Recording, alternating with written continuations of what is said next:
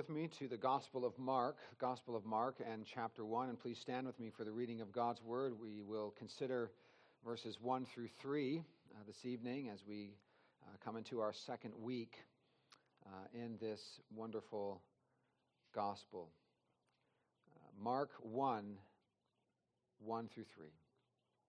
The beginning of the Gospel of Jesus Christ, the Son of God as it is written in Isaiah the prophet Behold, I send my messenger before your face, who will prepare your way.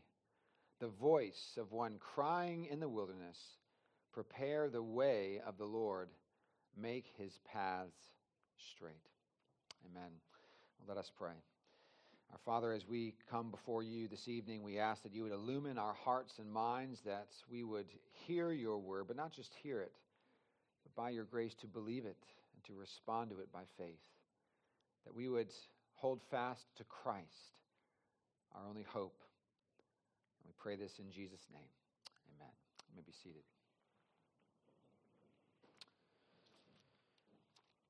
In Matthew chapter 16, we have a question that is posed to the disciples from Jesus Christ, Matthew 16 and verse 13. It says that when Jesus came into the district of Caesarea Philippi, he asked his disciples, Who do people say that the Son of Man is? Who do people say that the Son of Man is? It's a, an important question. It's the most important question uh, in the world today. It's more important than the question of who will be our next president. It's more important than the question of our economic state in our country. It's more important than, than anything, really. This question of who is Jesus Christ? Who do people say that the Son of Man is? And we see that, uh, as in our day, in the first century, there was a lot of confusion about this, about who Jesus was. Verse 14, and they said, Some say John the Baptist. Others say Elijah, and others Jeremiah or one of the prophets. And then Jesus said to them, But who do you say that I am? It's interesting that there are all these views about who Jesus was. Literally, people in the crowds were saying that this was John the Baptist come back from the dead, or this was Jeremiah come back from the dead, or one of the prophets. Believing all kinds of things about Jesus except for the truth about Jesus.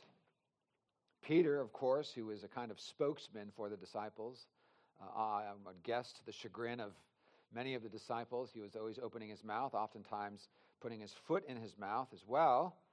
But he replied, and he said, You are the Christ, the Son of the living God. Good answer, Peter. Jesus said, Blessed are you, Simon Barjona, for flesh and blood has not revealed this to you, but my Father who is in heaven. And I tell you, you are Peter, and on this rock I will build my church, and the gates of hell shall not prevail against it. I will give you the keys of the kingdom of heaven, and whatever you bind on earth shall be bound in heaven, and whatever you loose on earth shall be loosed in heaven. Then he strictly charged the disciples to tell no one that he was the Christ. And then Jesus, you know, foretells his, his death. And Peter, who was just uh, the star pupil, uh, becomes one who basically rebukes Jesus for saying that he's going to go do what his father sent him to earth to do. And so he goes from being the one upon whom, namely his confession, that Christ will build his church upon, to get behind me, Satan, Jesus says to him.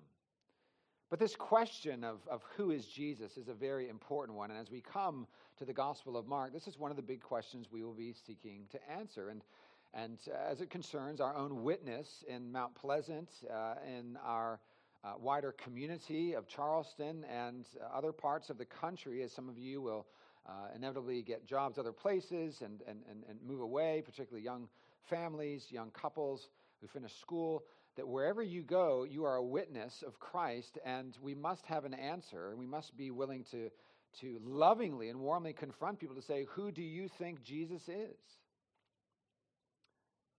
And the answer cannot be, Well, I think he's this person, or I think he's that person, because that is just conjecture and it's opinion.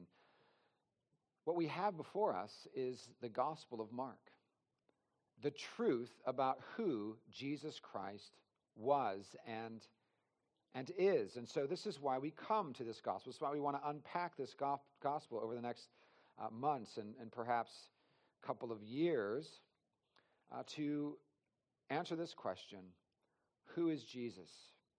And it's not who is Jesus for me, it's who is Jesus. Uh, you notice that we are not in a big circle tonight asking the question, well, who do you think Jesus is? Oh, okay. Well, who do you think Jesus is? What is Jesus for you?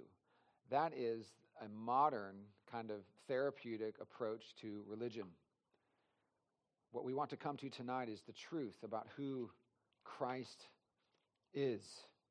And we have the answer here in Mark 1 1 through 3. Not a whole lot different than Peter's confession You are the Christ, the Son of the living God.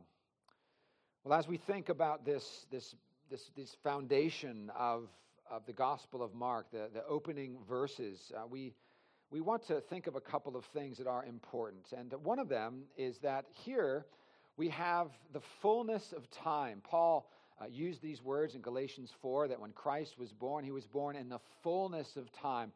All of redemptive history was anticipating this three year public ministry of Jesus Christ.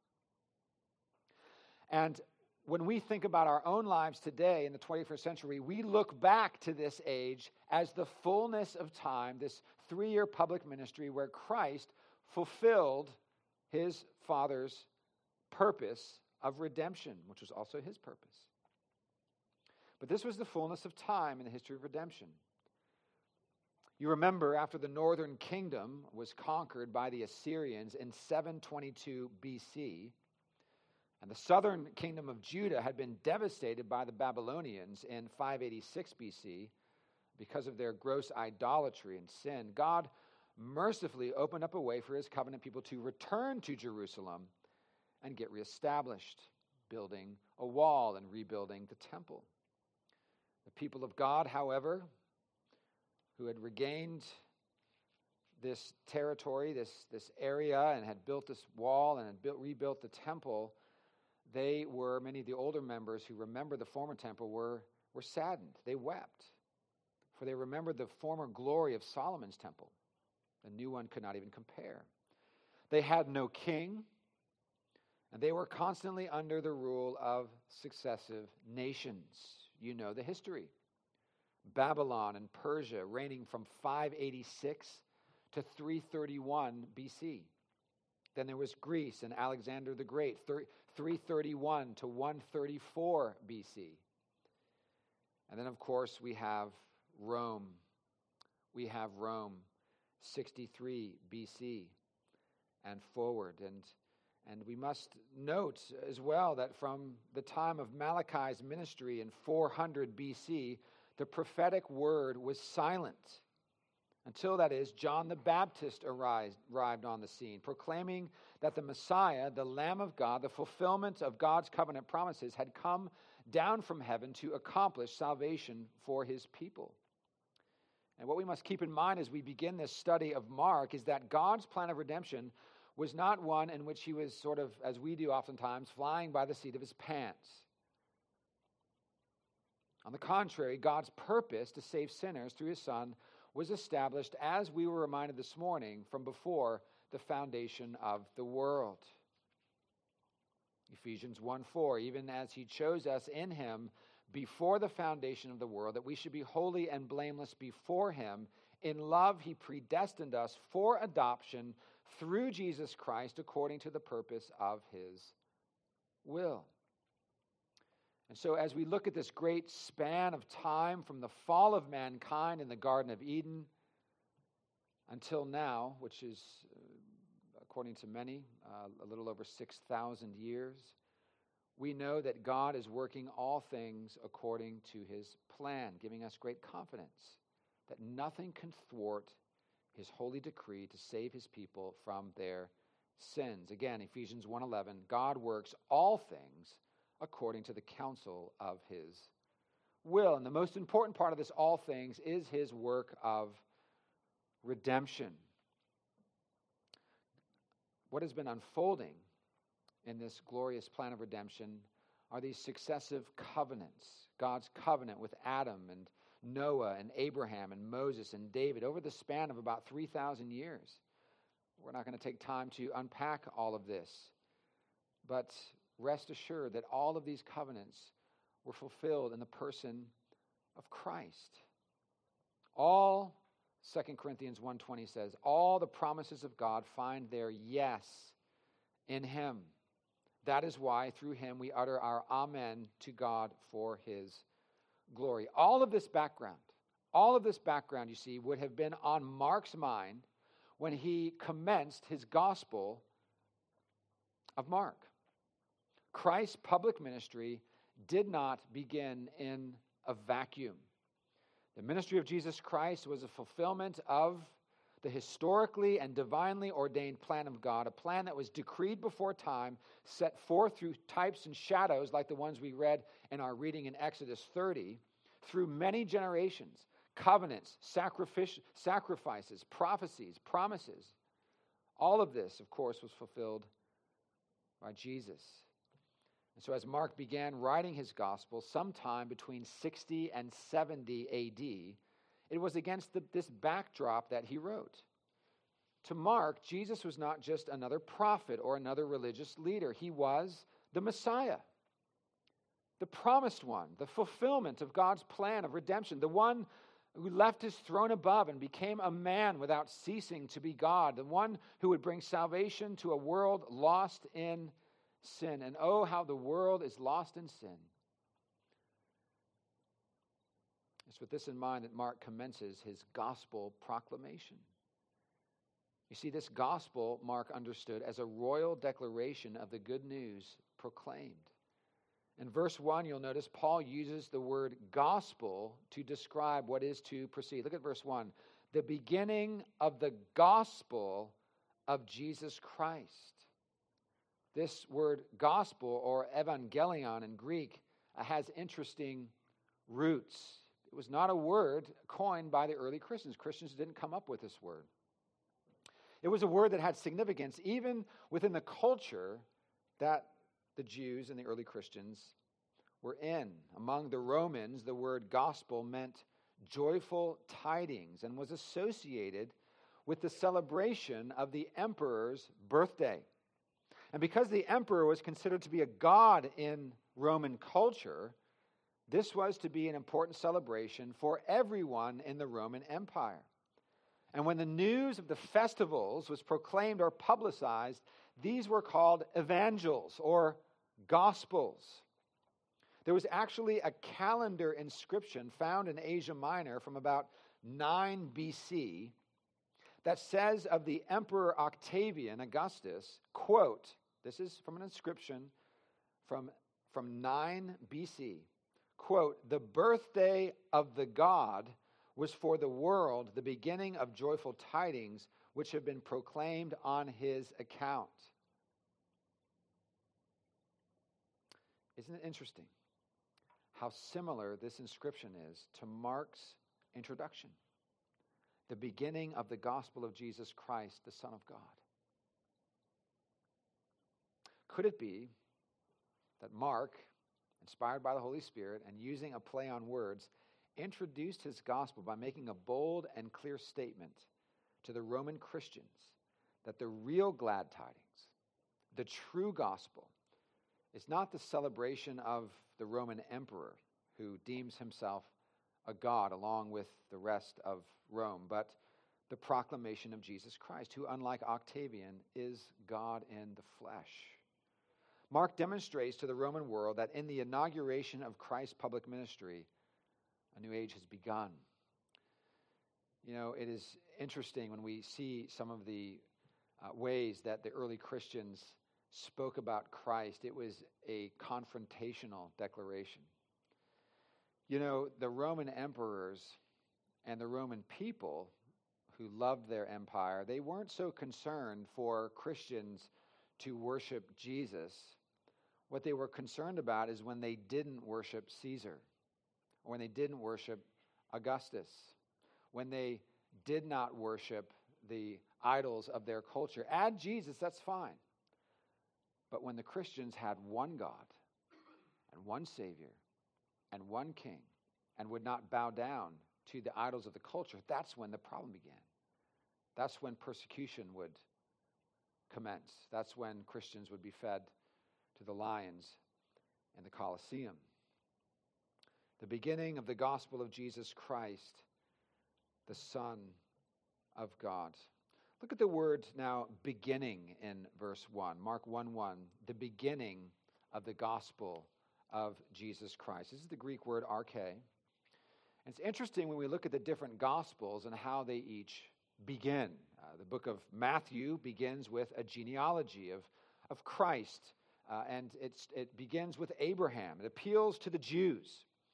Uh, Luke 3 23 through 38, there's a genealogy of Christ which begins with whom? With Adam. This appeals universally and especially to the Gentiles. In John 1 1, the other gospel, uh, it says that uh, the Word was with God. And so this gospel begins even before time. And, and then there's Mark. He begins his gospel with the public ministry of John the Baptist, the messenger who would be the voice crying in the wilderness Make straight the paths of the Lord, prepare the way. And this introduction by Mark, again, Mark is the, the fast paced gospel. Uh, Mark is the gospel where everything is quick, fast paced, action filled. He begins straight away with the, the ministry of John the Baptist. And right away, right away, it states who Jesus is. You don't have to, to wonder. You don't have to think, well, when, when is this coming when, when we find out who this Jesus is? It's right here at the beginning. He says, Jesus Christ is the Messiah. Jesus Christ is God. He is the Son of God. And Jesus Christ is King, the King of Kings. And so here we have a wonderful summary. We're going to consider, God willing, next week uh, or the week after, uh, because uh, O. Palmer Robertson is going to be here next week to preach in our evening service, and I hope you'll be blessed uh, by that. Uh, but the week after, God willing, uh, we'll be continuing in this uh, section, and we're going to look at John the Baptist's ministry more closely. Uh, but here we have a summary of who Jesus is from the very outset of Mark's gospel. Let's think for a moment about Jesus Christ, the Messiah. Notice that Mark doesn't just call his Savior Jesus, but Jesus Christ. Uh, the word Christ, of course, in the Greek language, uh, Christos, is the Greek equivalent to the Hebrew word for Messiah, which means anointed one. Christ was the anointed one. And we know that when Christ began his, his ministry in Luke chapter 4, verses 16 through 21, Christ reads from Isaiah 61 and verse 1. And he reads this The Spirit of the Lord God is upon me, because the Lord has anointed me to bring good news to the poor. He has sent me to bind up the brokenhearted, to proclaim liberty to the captives, and the opening of the prison to those who are bound. What good news!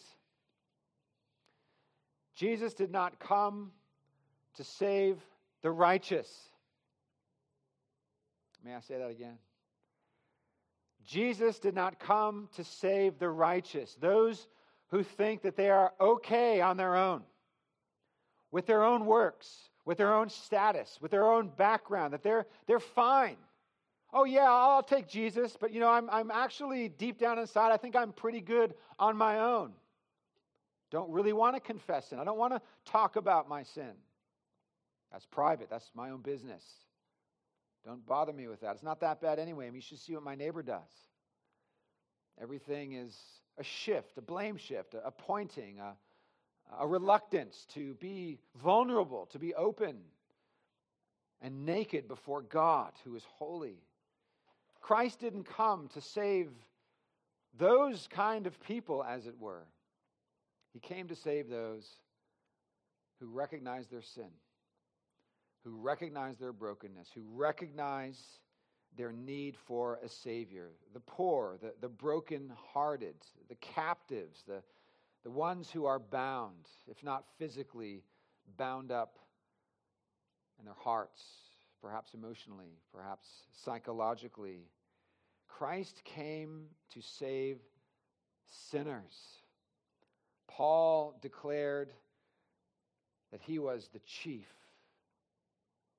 That didn't mean that Paul understood himself to be a person who was continuing in the same kinds of patterns of awful sin and idolatry as those who were still continuing in awful sin and idolatry.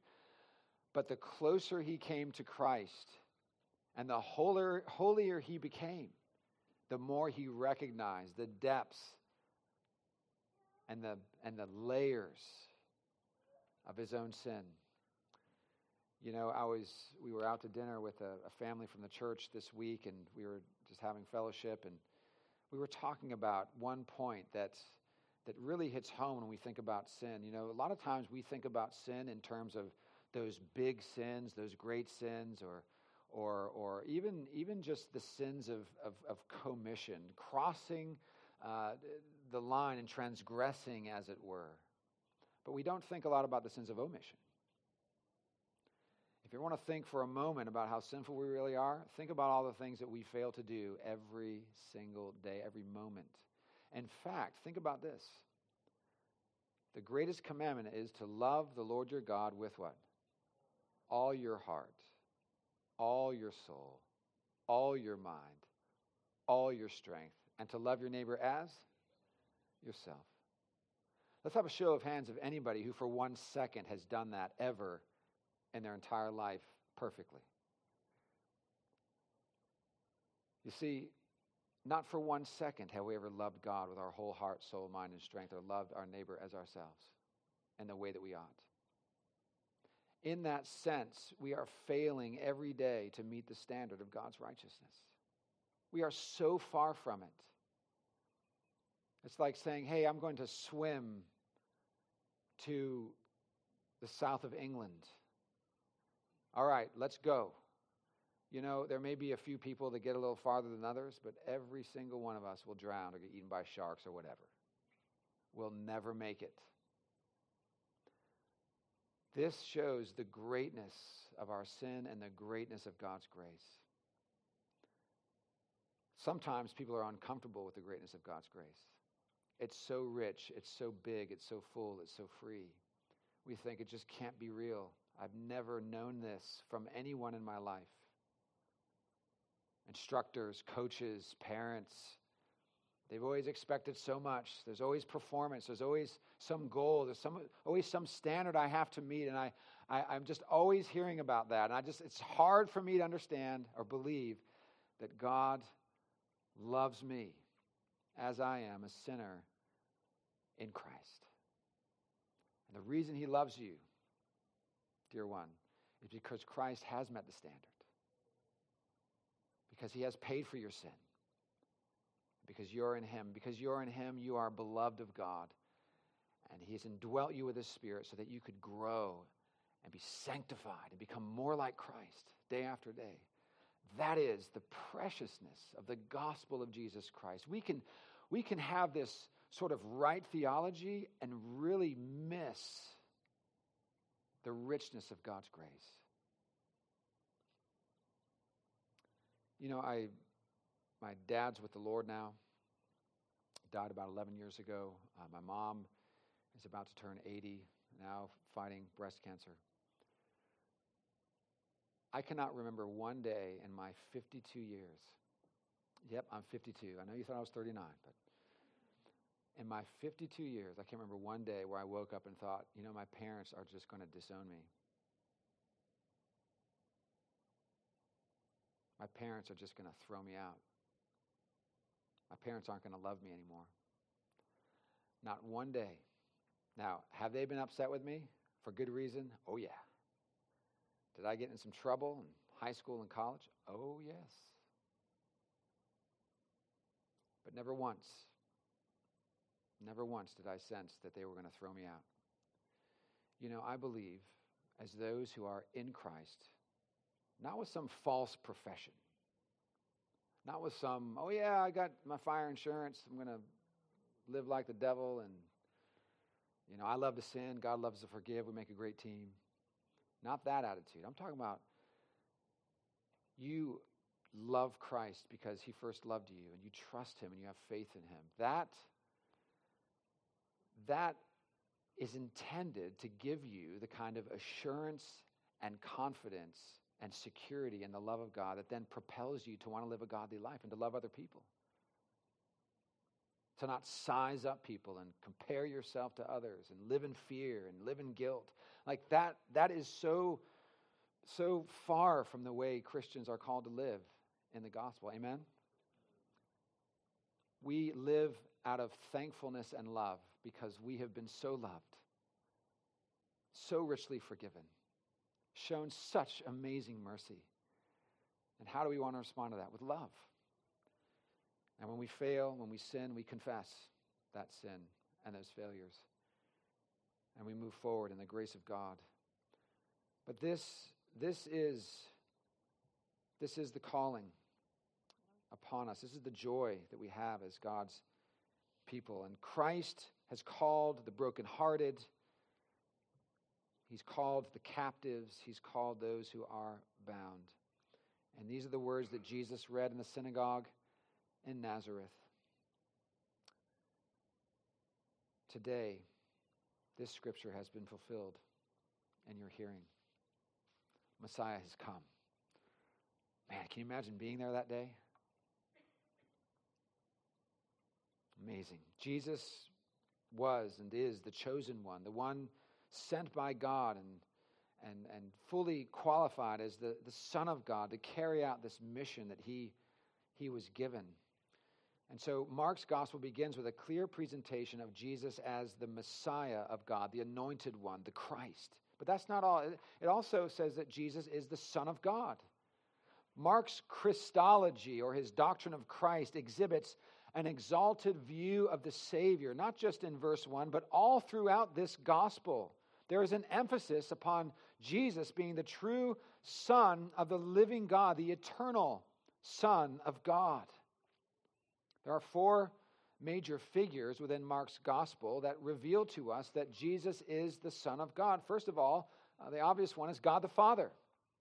You remember in Mark 1 and verse 11, we have the baptism of Jesus where God, the Father, says, You are my beloved Son, with you I am well pleased. The Father declares from heaven that Jesus is his Son.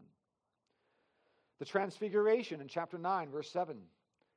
Again, the Father says, This is my beloved Son. Listen to him. Listen to him. God the Father declares this. The demons declare this.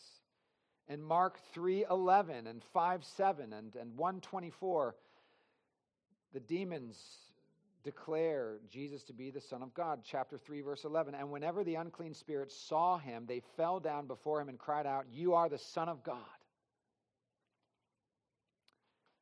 Thirdly, Christ himself declares this several times. In Mark 14, 61 and 62, it says, quote, Again, the high priest asked him, Are you the Christ, the Son of the Blessed? And Jesus said, I am. And you will see the Son of Man seated at the right hand of power and coming with the clouds of heaven. Coming with the clouds of heaven. Uh, of course, a reference to, to uh, Daniel chapter 7. Fourthly, the Roman centurion. You remember in chapter 15 and verse 39 of the Gospel of Mark, it says, And when the centurion who stood facing him saw that in this way he breathed his last, he said, Truly, this man was the Son of God. And so Mark begins his gospel with a declaration of Christ's deity, but throughout the entire gospel, Jesus is is proclaimed as the Son of God by God the Father and by the demons and by Jesus himself and by the Roman centurion who watched him die. In addition to Christ, several times being called the Son of God or the second person of the Holy Trinity, he is given in verse 3 the most sacred and revered name in all of Scripture. It is here that Mark's view of Christ could not become more exalted. Look with me again at verses 2 and 3. As it is written in Isaiah the prophet, Behold, I send my messenger before your face who will prepare your way. the voice of one crying in the wilderness, Prepare the way of the Lord, make his paths straight. Now, before we unpack this, it's interesting to know that Mark attributes this entire quote to Isaiah, when in fact, verse 2 is a combination of quotes from Exodus 23:20 and Malachi 3 1. It's only verse 3 that comes from Isaiah in chapter 40 and verse 3. We shouldn't be alarmed at this, however, as if it was a mistake on the part of Mark or an error in Scripture. You see, in the rabbinical tradition, these texts had already been combined or fused in order to point to the forerunner of the Messiah. Mark was simply quoting these two verses prior to Isaiah 43, verse 3, in order to f- give fuller meaning to the text. This messenger, of course, is whom? John the Baptist. John the Baptist. Again, next week we'll look at verses 4 through 8 and unpack his life and ministry more. But what I want us to set our attention on uh, this evening is verse 3 Prepare the way of the Lord, make his paths straight. The first thing we see here is that Jesus is Yahweh. Mark quotes this text from Isaiah 40 and verse 3 not only to convey to his readers that John the Baptist is the one who will sound the alarm that the Messiah has come, but that the Messiah is none other than Yahweh himself, veiled in human flesh.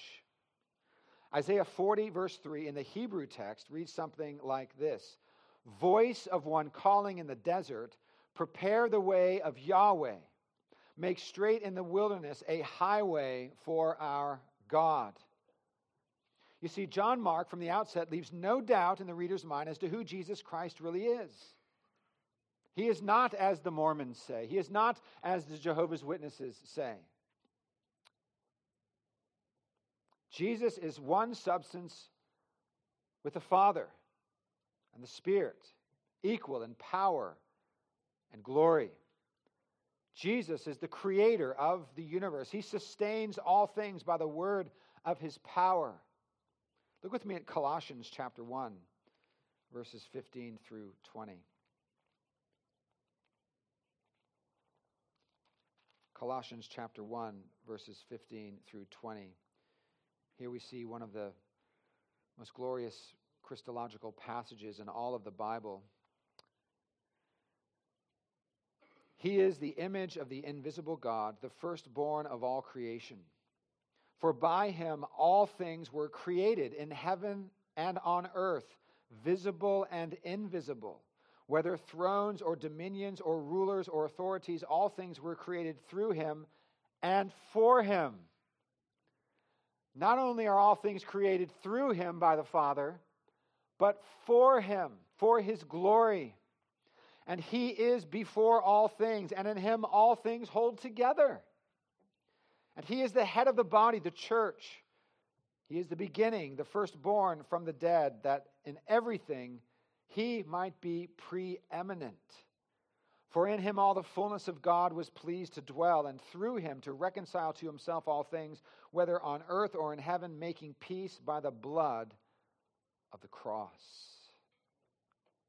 This is who Jesus was. This is who Jesus is.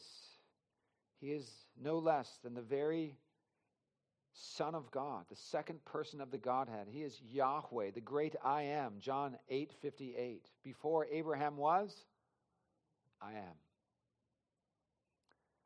To deny this truth that Jesus Christ is God is to deny the foundation of the Christian faith.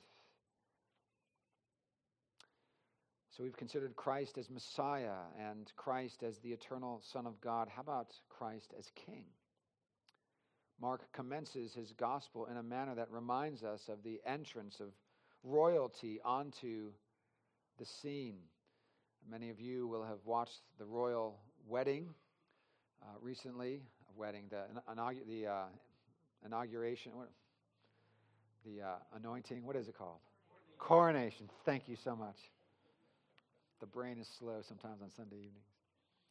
The coronation. whether it's a coronation or, or, or a wedding, we've seen these great uh, festivals, these wonderful celebrations of, of British uh, history and national life. Now, there are elements of it, uh, especially this last coronation, that uh, can be hard to stomach. And yet, what is impressive uh, is the music, uh, the trumpets when royalty is entering uh, the Westminster Abbey. We've seen these kinds of things before, and, and it happens all over the world. And here we have a kind of royal trumpeter, as it were, John the Baptist, the messenger. He will prepare the way. He will be the voice crying out in the wilderness. And the people of God, it was like a wilderness. No spoken word of God for 400 years from a prophet. Silence. Many would have wondered has God forsaken us? The Roman Empire has taken control. We are oppressed by them. And we have not had a prophet for 400 years. And yet, here comes the one prophesied of in, in the Old Testament. Prepare the way of the Lord, make his paths straight. Prepare the way for the public ministry of the Son of God, the Messiah, our King. And here we get just a glimpse of what happened in Mark chapter 11 when hundreds of people laid down their cloaks upon the ground as Christ made his final entry into Jerusalem.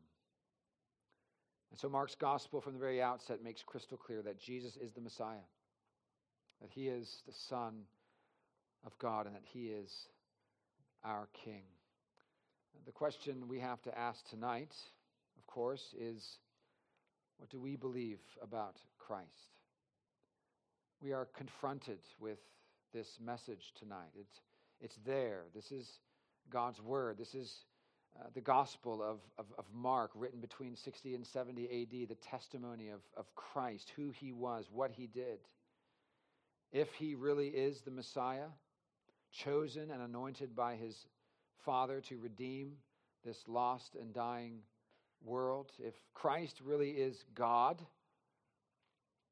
eternally existing with the Father and the Spirit, if Christ really is the King of Kings, ruling and reigning, over all the nations of the earth and soon to return in judgment, then how ought we to think about this Savior? If He is these things, how does it affect our lives? Well, for many of you, you will know Him as your Lord and Savior, as your Messiah, as your God, and as your King. Perhaps others will not have this belief, and even tonight, there is a call to believe on the Lord Jesus Christ and to be saved. To believe on the Lord Jesus Christ and to be saved. As Christians, we want, of course, to live with this transforming knowledge that the divine Messiah King lives with us and within us. He is in our hearts the hope of glory. And so, as we live in this grace, as we live with this knowledge of who Christ is and what he has done on our behalf. We then respond, as I mentioned earlier, with that heart of, of Christian love and gratitude, which translates into service. And we approach our work and our, our schooling, our education, our marriage, our family life, our parenting, our recreation, our conversation, our money, our, our suffering our friendships, our relationships. If this gospel is true, this, this gospel of Jesus Christ, the Son of God, and by his grace we believe this, then it does change everything. It doesn't make everything perfect, but it changes our perspective, our outlook, our approach the way we treat one another, the way we serve, the way we raise our children, the way we work. And we never do so perfectly, but we do so growing in the grace and knowledge of our Lord Jesus Christ. It does impact everything that we do. And so, dear ones, take comfort. Christ is your Messiah. Christ is your God. And Christ is your King. Meditate on that, and it will change your life. Let us pray. Our Father, we thank you uh, for these verses. And Father, Father, in the, the weariness of a Sunday evening, there is no place that we'd rather be than together, sitting under the preaching of your word, knowing that you love us with an everlasting love, reminding us over and over again of the work of Christ for us, the one who is not some emanation from God or, or some higher prophet, but, but the eternal God, the Son of God, who became flesh without ceasing to be God and accomplished redemption on our behalf. Lord, we put our hope and our trust in Him alone. Would you be glorified through our lives as we seek to live by faith in your Son and according to your word? We pray in Jesus' name. Amen.